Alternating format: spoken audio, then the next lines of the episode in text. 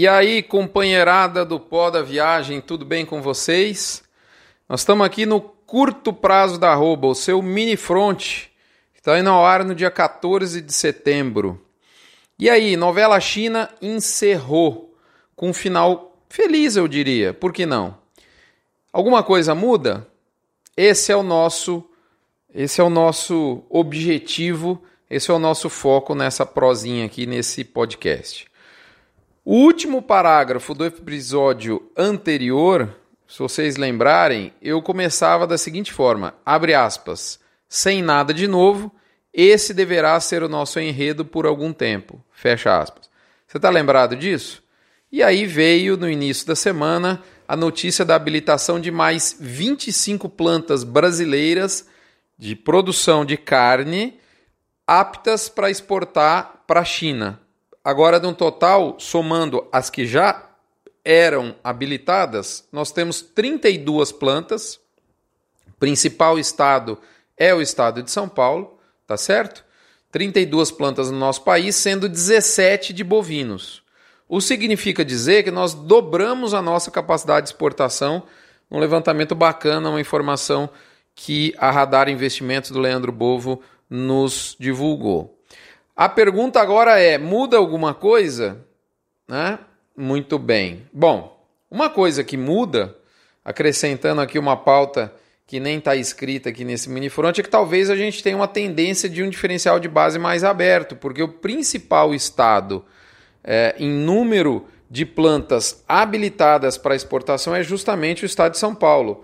Se não me falha a memória, daqui a pouquinho eu vou checar aqui, mas se não me falha a memória, com oito plantas habilitadas, tá certo? Checando aqui, né, os universitários, de fato, né, São Paulo é o estado com maior número de plantas habilitadas, são oito.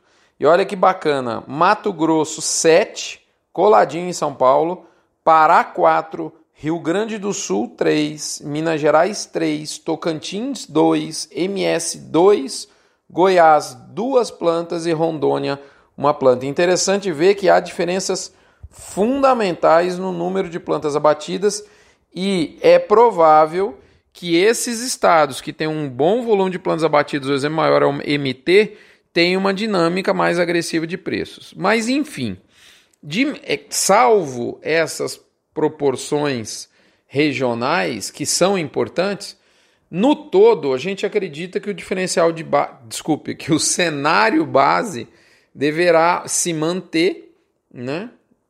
É, porém, ele vai ganhar em duas, duas características. Primeiro, em intensidade, segundo, em, em extensão do movimento. Cenário base, lembrando a você, que é o aquecimento leve a moderado da arroba do boi gordo no Brasil. movimento que nós já estamos observando por sete semanas, justamente começa a entrar numa zona crítica de saber se continua ou não esse movimento.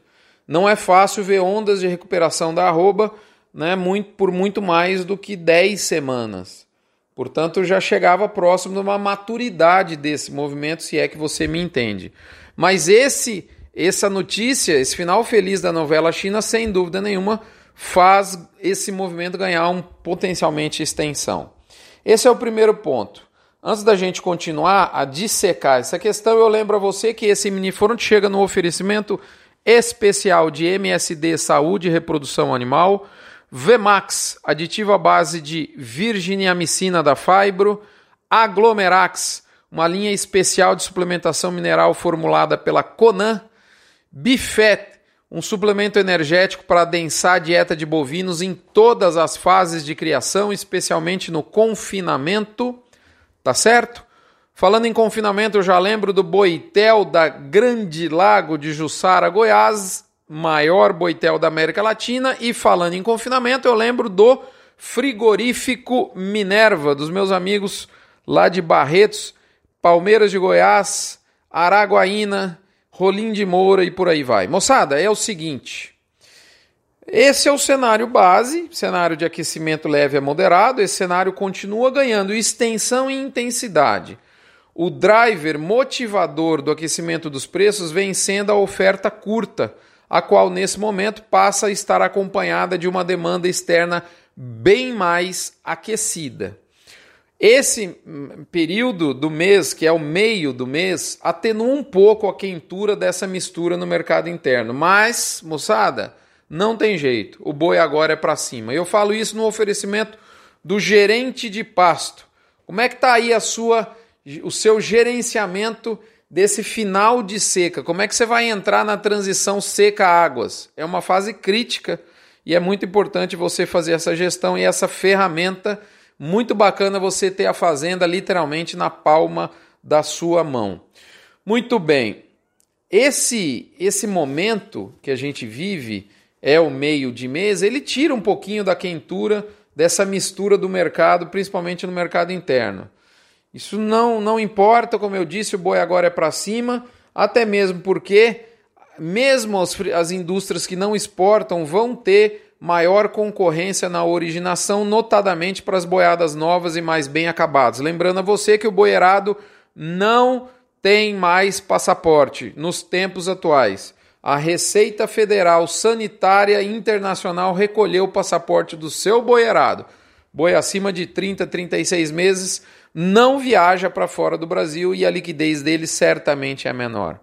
De toda forma, moçada, o aquecimento do boi vem, o boi é para cima, o focinho está apontado para cima, mas não há, na nossa visão, um cenário explosivo no radar, pois o nosso mercado interno segue sendo o nosso quase intransponível limitante. Prova disso é que o varejo da carne bovina não conseguiu repassar a melhora recente nos preços do atacado, que está inflado por uma matéria-prima mais curta. Então o varejo reduziu sua margem. Não tem ambiente para repasse de aumento para um consumidor que está envolvido numa economia que patina para sair do pântano.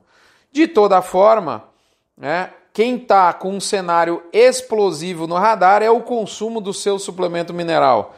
É muito bacana nesse período de final de seca você ter acompanhamento de um técnico capacitado. Consulte a Asbran no asbran.org.br para você saber qual indústria é ou não filiada à Asbran. A Asbran é essa reúne 80% do do mercado brasileiro de suplementação e que certamente tem os técnicos mais bem capacitados para implantar um sistema de monitoramento de consumo robusto e que você possa confiar na sua fazenda nesse momento é muito realmente bastante importante. Esse é o cenário explosivo.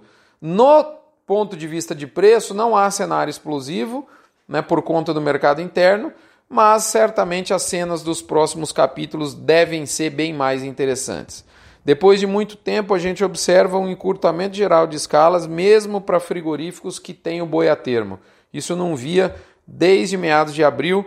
E esses outros frigoríficos que, tem, que não têm boi a termo, as indústrias menores, pequenas, elas estão brigando de foice pela matéria-prima, brigando de foice no escuro pela matéria-prima já há alguns dias. Portanto, só me resta dizer o nosso velho e tradicional bordão de encerramento Segue o jogo, moçada.